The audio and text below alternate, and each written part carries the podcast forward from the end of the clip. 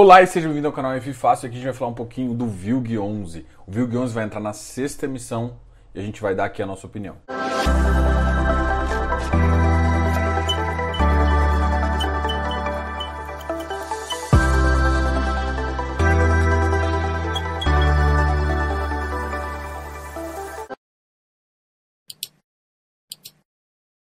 Beleza? Bom, como todo mundo sabe, a gente não faz uh, uma análise propriamente dita, dando uma, um sinal de compra ou venda. O objetivo aqui é exclusivamente emitir uma opinião sobre o ativo e a avaliação dos riscos que está na proposta tem que ser feita por você e ver identificação. Então você sempre procure um... Se você tiver dúvida do que fazer, procure um profissional habilitado ou um analista ou também um consultor, que é o meu caso, para te ajudar a decidir se você deve entrar ou não. Tá, tá ok? Então essa é a opinião. Uma opinião bem honesta, bem focada, mas sem recomendação de entrada ou saída. Ficou claro? Beleza? Beleza. Vamos falar do V I L G. O V I L G é um ativo da Vinci e recentemente bateu mais de cem mil cotistas, o que para um ativo de dois mil e dezoito é muito bom. É um ativo que cresceu bastante, um ativo de logístico fortemente influenciado pela alta que a gente... pela alta que teve de cotistas procurando esse setor de logístico durante a pandemia, beleza? Então isso é muito importante. Vamos só falar alguns dados aqui dele. O V I L G vai entrar na sexta emissão, ele tem foco em renda e é de logístico com gestão ativa, ou seja, o gestor tem ah, por mandato ah, e regulamento a possibilidade de comprar e vender ativos. Atualmente ele está na, na casa dos cento e vinte e cinco, você pode olhar num dia aí que está um pouco diferente, e se você olhar próximo da oferta pode ter caído para mais, para menos, enfim, mas o, no dia que eu estou fazendo isso aqui ele está a cento e vinte e cinco, só para vocês terem uma ideia. O valor patrimonial dele é de cento e doze vírgula zero sete, então assim, você já tem um ágio bem grande em relação ao patrimonial. Se você for olhar, a oferta agora, a sexta, a sexta emissão, ela vem com um valor de cento e dezesseis, que é um pouco maior já que o valor patrimonial, mas mesmo assim é abaixo do valor de mercado, o que faz com que parte do valor que o fundo consegue arrecadar aumenta o valor patrimonial do fundo, o que normalmente é muito bom para o fundo, tá ok? O P L hoje do V I L G é um P L muito interessante, é um P L de um ponto dois bi, e exatamente a gente tem cento e um mil quinhentos e trinta e sete cotistas. A taxa, ele, ele possui taxa de performance, isso é muito importante relacionar, mas de qualquer forma ele tem uma taxa de administração gradualmente baixa, até uma faixa de quinhentos milhões a zero vírgula noventa e cinco, de eh, quinhentos a um bilhão, ele cobra zero vírgula oitenta e cinco e as, tudo que tiver acima de um bilhão, ele cobra zero vírgula setenta e cinco por cento. Tá? Então a gente mostra que ele é um fundo de gestão ativa, tem feito boas compras, tem um patrimônio grande, um número de cotistas grande e recentemente a gente bateu ele, ele teve uma alta aí de batendo cento e trinta e cinco. Ou seja, é um ativo que realmente caiu na, no, no gosto do povo. Então o povo realmente compra e paga ágil, né? Isso ficou muito comum agora. Ele teve uma emissão no, no ano passado, no finalzinho do ano passado, que foi um sucesso e levou a cota na faixa dos cento e trinta e cinco, tá ok? Ah, ele paga na casa do zero vírgula seis e a gente vai discutir o que, que essa emissão faz com esse ativo. Eu vou falar um pouquinho já mais para o final, depois que eu terminar um pouco do ativo, antes até de entrar na viabilidade, vou falar um pouquinho do setor, né, do setor de logística para você entender. Então a gente começa aqui falando do ativo como ele está hoje, depois a gente fala um pouquinho do setor e fecha com a viabilidade e também com a sexta emissão, beleza? Beleza. Assim, no último relatório também ele fala que teve uma rentabilidade de dezembro de três vírgula dois por cento, chegando a cem mil cotistas, e também teve alocação de dez por cento ali num ativo que ele tem em Osasco. A gente vai focar também nos ativos e na localização dos ativos, que talvez sejam mais importantes. O I P O dele foi em dois mil e dezoito, como eu comentei. Em dois mil e dezenove, ele teve um yield mais ou menos de sete vírgula trinta e um. Já em um rendimento de sete vírgula trinta e um. Já em dois mil e vinte, ele teve um rendimento de seis vírgula oitenta e oito, tá ok? Uma coisa para ficar claro, se vocês querem entender mais ou menos quais os dados que eu estou falando aqui, levando em conta, eu fiz um artigo exatamente sobre o que a gente está conversando aqui. Algumas coisas de opinião não tem, mas os dados estão todos lá no artigo, tá, vai estar tá aqui na, embaixo na descrição e também no site fifácil ponto com ponto br, tá ok? Então vai estar tá lá no site exatamente isso, não tem propaganda, não tem nada. Vai lá, corre lá e acompanha esses dados aqui para você entender melhor. Mas o que eu quis mostrar é o seguinte, o yield anualizado de hoje, com a data, ou seja, tem duas formas. Você analisar o on cost, né, o que é no custo que você pagou, vamos pegar, por exemplo, na quinta emissão, já, já que é a sexta, ou pegar no preço de mercado de hoje. No preço de mercado hoje, o yield dele é de cinco vírgula quatro. Na minha, nas minhas, uh, das minhas previsões, a gente tem um yield mais ou menos que ele tinha que dar de seis vírgula dois, seis vírgula quatro. O yield, com base na quinta emissão, né, o custo de, da quinta emissão, que foi cento e dezesseis vírgula setenta, dá mais ou menos cinco vírgula nove. Foi um pouco baixo. E aí eu vou te mostrar por quê, que é muito claro na imagem.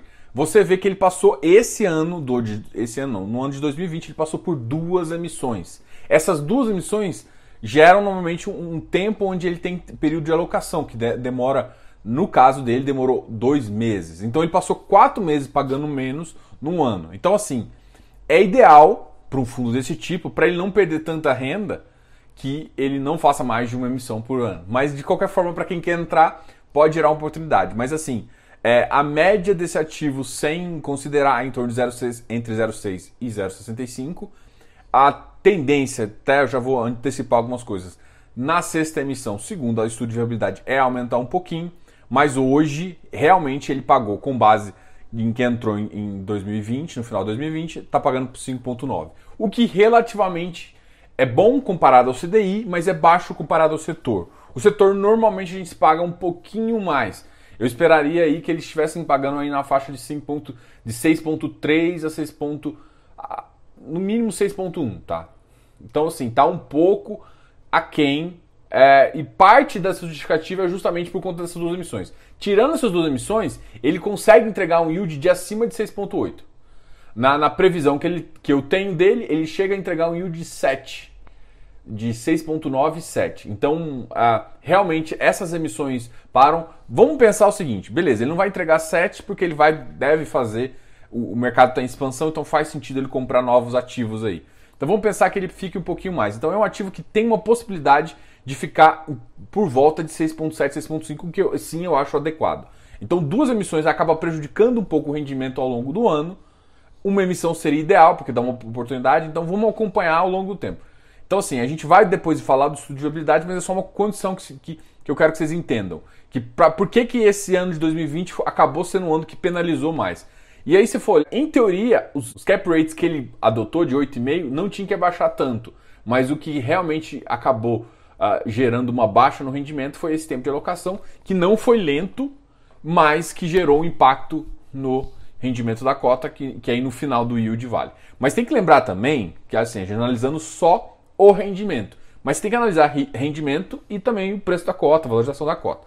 Em termos de valorização da cota foi muito baixa, analisando só a valorização patrimonial, mas se você for analisar a valorização do ativo, essa mesma cota que hoje a gente está cento e vinte e cinco chegou a bater cento e trinta e cinco.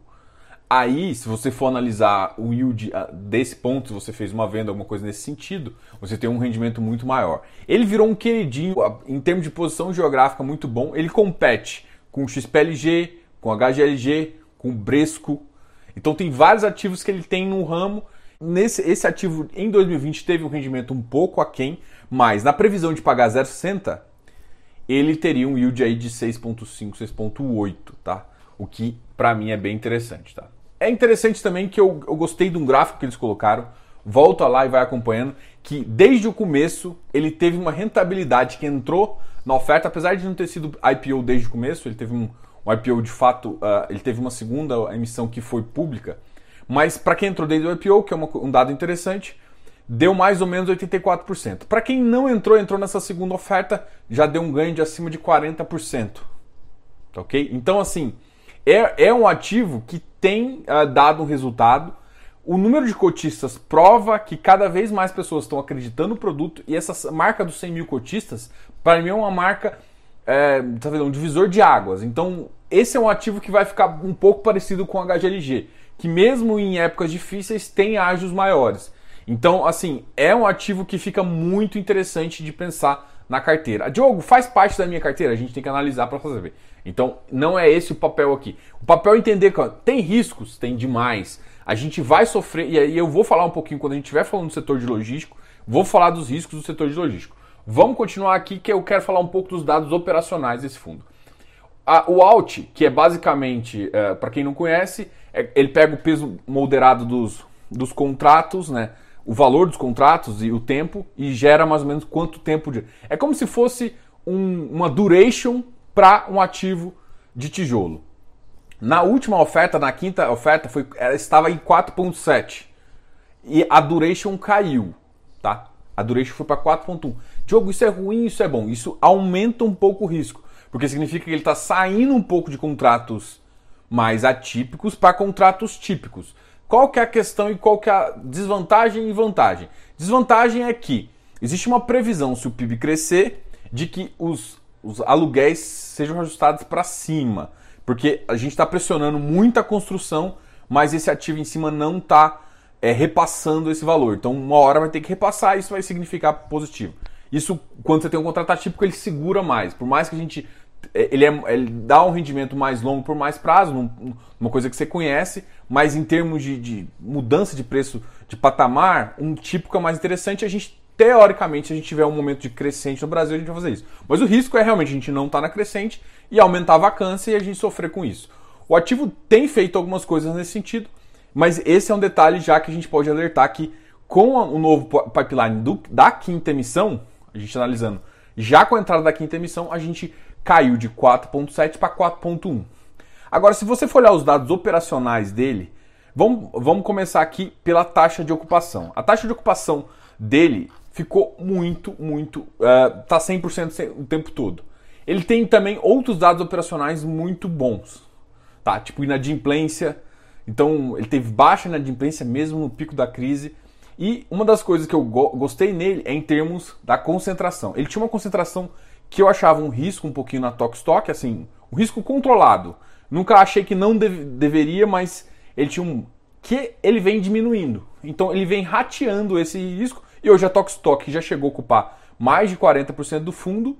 Hoje a receita dela é só dezoito por cento, o que eu acho também bem aceitável, considerando o grupo e considerando também os ativos que ele tem. Ele tem focado mais em e-commerce, então ele tem realmente pegado o boom do e-commerce e tem feito bons ativos com isso e tem feito boas alocações com isso, tá? Parece que eu só estou falando coisas positivas, mas eu quero também que você entenda que uh, existem o, os contratos atípicos estão diminuindo e os contratos típicos estão aumentando, o que gera sim um pouco de risco, tá? Então uh, o ativo de logística você tem que entender que ele demora mais a alocação, mas a possibilidade, se o P I B crescer, é desses preços subirem. Então, assim, a gente tem que traçar cenários. Qual que é o cenário que você acha mais possível de acontecer? E outro cenário também que eu quero que você entenda é que a gente acelerou muito o mercado e que uma hora a gente tem uma sobreoferta. Essa, essa sobreoferta pode acontecer daqui a dois, três, quatro anos. De que vai depender? Vai depender também da economia. Porque se a economia continuar acelerando, a, a demanda cresce e aí, aí você pode crescer a oferta. E, é, isso é uma, uma lei natural. Se a oferta reduz porque o P I B não cresce tanto, a gente tem uma redução menor. E aí os, a, a, a, o fato dele estar mais em contratos típicos pode sim impactar um pouquinho, tá ok? Um detalhe importante também é entender a posição geográfica que esses ativos se encontram. Então assim, a maior parte, noventa por cento, está no Sudeste, o que normalmente concentra também A, a, o maior P I B nacional é concentrado na região sul-sudeste aí, e é onde basicamente ele concentra a maior parte. E aí a gente vai entrar já na sexta emissão. Vamos pensar, fazer um panorama de, do e-commerce aqui para você entender como é que foi esse boom e pensar também no, no que o mercado pode se esperar, inclusive dessas regiões, tá? Então a região de São Paulo se desenvolveu mais ainda, a gente teve algum... umas cidades que se destacaram, por exemplo, com Extrema, Cajamar, dando algum potencial, Jundiaí também é uma cidade bem forte nesse mercado. Então, a região de entorno de São Paulo. Uma das coisas que a galera prefere mais, tem gostado mais, é o tipo last mile, que seria o que vai realmente entregar na cidade. São ativos que tem que ficar próximos realmente dos grandes centros. E não existe grande centro só em São Paulo, né? E eu acho que é com essa visão que, que eles pensam na, nessa sexta emissão, com uma diversificação um pouco maior. Inclusive com os dois ativos, um ainda no Sudeste, mas no Espírito Santo, e o segundo já no Pará. Isso é uma coisa, um detalhe. Agora vamos pensar na, economicamente o que vai acontecer com o e-commerce. E o e-commerce vai estar muito ainda ligado com a nossa economia. Então assim, ele vai crescer? Vai. Se a economia crescer mais, ele tem uma possibilidade de chegar num, num patamares assim muito interessante. Significa a gente aumentar, triplicar de área construída nesse, ter uma demanda, né? Área construída e demanda é diferente. Tem uma demanda de área construída. Isso vai fazer com que alguns galpões realmente o preço suba. E assim, não vai se concentrar só em São Paulo. A grande vantagem de São Paulo e do, do Sudeste é justamente por, por densidade populacional e também porque numa crise as empresas tendem a ficar nos lugares tão mais movimentados e mais próximos dos grandes centros e do grande centro do Brasil, que seria São Paulo, né? Porque dentro de São Paulo você consegue acessar Minas, Rio de Janeiro, que seriam também outras capitais muito importantes. Então, é, o Sudeste ainda vai ser, ainda traz uma certa segurança. Então, a, o que o fundo está fazendo para ganhar cap rates mais maiores e que seja interessante para o fundo já é sair. Então, isso já é uma tendência de mercado, isso já aponta para isso. Se esse movimento vai ser bom ou não, depende de fatores. Um é o crescimento ou não do setor, que vai depender do crescimento do país. Se você topar ou não topar, você vai ter que acompanhar o segmento no detalhe. E outra, não necessariamente porque o segmento começou a ficar fraco, que esses ativos vão, uh, vão se desfacelar, alguma coisa nesse sentido. Ainda são bons ativos, e se está muito claro a bifurcação, entendeu? Então você pode ir muito bem, e que eu falo muito bem, porque aqui você tem custos elevados da construção que ainda não foram repassados para o preço do metro quadrado, então você tem possibilidade disso aqui aumentar, mas só vai acontecer esse, a economia desenvolver. Então, se desenvolver, a gente tem preço para subir, aí o yield crescendo, que inclusive a previsibilidade de emissão saiu no fato do dia vinte e dois do doze, Essa sexta emissão vai ser uma C V M quatrocentos, ou seja, uma oferta pública. Eles sempre garantem o direito e as sobras para quem quiser participar. A oferta vem cento e dezoito milhões, sendo quatro vírgula setenta uma taxa de opção. Uma taxa de opção um pouco cara para os padrões nossos, mas é em linha do que eles já vinham fazendo. Tá ok? Com um montante adicional, a oferta pode chegar a quatrocentos e oitenta milhões e é assegurado ao cotista mais ou menos trinta e dois vírgula oito por cento. Para quem quer participar da oferta pública, é, o rateio será linear. Os ativos, esse do Pará e esse do Espírito Santo, são interessantes. O, o, o cap rate é em linha do que eles têm fazendo. E aqui eles fizeram um estudo muito interessante que eu acho que você deve ver. E eles fizeram dois estudos. Um com yield baseado no valor patrimonial que vai para o fundo, que é de cento e treze. E uma outra com, é com a cota realmente que você paga. Porque por mais que seja cento e treze, você paga cento e dezoito. No ano um e no ano dois, está dando um yield de seis vírgula cinco para sete vírgula três. Então, teoricamente, nesse primeiro ano já é um, um valor ali maior do que o yield que está atual. Então, isso é positivo para o fundo e, e mostra que ele, ele vai tender a crescer. E aí vamos pegar um yield de dois, três anos, que eu acho que é onde a gente tem uma possibilidade maior. Isso eu não estou calculando mais nem o yield A V P, que é o cento e treze. Eu tenho, a minha referência para mim é toda yield é o que eu estou pagando, ó, cento e dezoito. E aí ele, ele me dá uma taxa entre sete vírgula três e sete vírgula quatro, o que me deixa mais em linha do que eu esperava do, do, do ativo. Então é um fundo que vem dando resultado.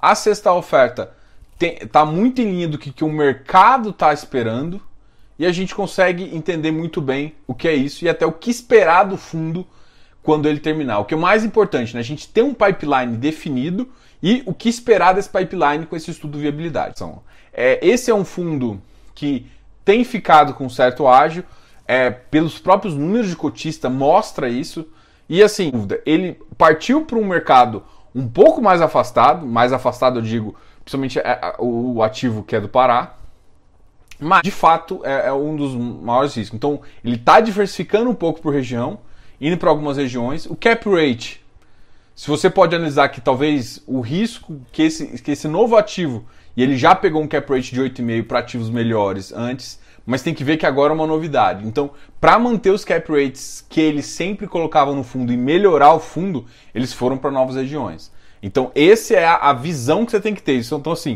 o que eu quero dizer é que também o fundo tem aumentado o risco. É, por mais que a gente ache que diversificação é uma boa, e é, mas também você tem que pensar que algumas regiões são mais fracas que outras em termos de, de P I B e isso faz com que uh, gere um risco maior. Então, levando isso tudo em consideração, você já tem todas as ferramentas para decidir se você topa participar dessa oferta ou não, tá ok? De qualquer forma, eu agradeço vocês a... por estar aqui no vídeo, por escutar. E se tiver alguma pergunta, coloca aqui embaixo, coloca aqui nos comentários que eu vou, vou tentar responder você. É claro, não me pergunte se é para participar ou não, porque o vídeo inteiro te mostrou todas as ferramentas que são com base no relatório, no relatório, no prospecto definitivo do fundo, para você tomar uma decisão, ok? Grande abraço. Gostaria de lembrá-los que sempre se inscreva aqui no canal, dá um like nesse vídeo e isso sempre ajuda aqui o canal. E, cara, tá gostando desse vídeo? Tem vários outros aqui. A gente tem três séries muito legais. A gente faz o fechamento do I F I X todos os dias. Além disso, a gente também conversa com gestores dos mais diversos. Inclusive, a gente já conversou com o gestor do Vinci, tá ok? Então, do V I L G aqui a gente já conversou. Então, dá uma olhada aqui no nosso canal e preste muita atenção. De qualquer forma, agradeço vocês. Diogo, canal I F I Fácil.